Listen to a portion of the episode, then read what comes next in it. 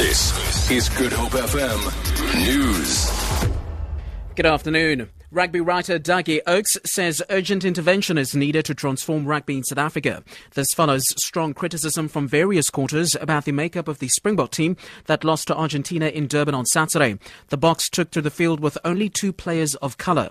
Oakes says SARU's transformation plan has failed end of a World Cup, they'll come up with another transformation plan. In fact, they've claimed that they have one on the go at the moment. They won't do anything about it, you know, until after the World Cup. There's a perception that you have to have a 90-odd percent white team to go to a World Cup. Maybe they don't trust black players. After the World Cup, they will say at the next World Cup we'll have so many black players in the team. And invariably, when it comes to the next World Cup again, you'll see the same sort of situation. The City of Cape Town says it has a compelling case against tolling on parts of the N1 and N2 by roads agency SANRAL. The city has filed an application in the Western Cape High Court to have the proposal reviewed and set aside. Arguments in the matter will continue tomorrow. Cape Town Mayor Patricia Lille says the project's financial viability has not been considered. The decision that was communicated to the minister in 2005 that this will cost 5 billion. In fact, it's not 5 billion, it's 50 billion.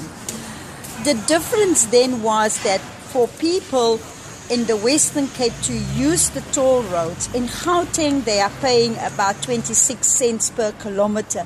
For the Western Cape, it meant that we were going to pay about 74 cents per kilometer. And that is the unfairness of the situation. A 29 year old woman has appeared briefly in the Knysna Magistrate Court in the Southern Cape. That's in connection with the murder of an elderly British couple more than a week ago. Cindy Swabini was arrested on Thursday at a house in Port Alfred where the couple's bakkie, television, clothing, and computer equipment were allegedly found.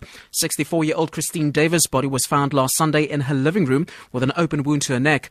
Her 67 year old husband, Brian, was found in the garage with wounds to his body and later died in hospital. The case has been postponed to Thursday Thursday for further investigation. Dutch prosecutors, Dutch prosecutors rather, say possible fragments from a missile system has been found amongst the debris recovered from the site of the eastern Ukraine where a Malaysian airliner crashed in July last year.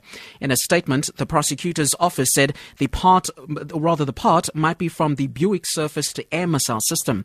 Anna Holligan has more.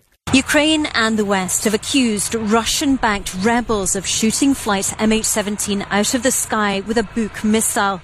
Moscow has denied any involvement and instead blames the Ukrainian military.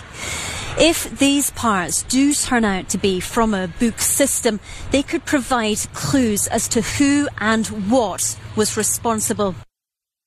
And finally, on the currency markets, the rand is trading at 12.76 to the dollar, 19.89 to the pound sterling, and 14.12 to the euro. Gold is trading at $1,170 an ounce, and the price of Brent crude oil is $49.18 a barrel.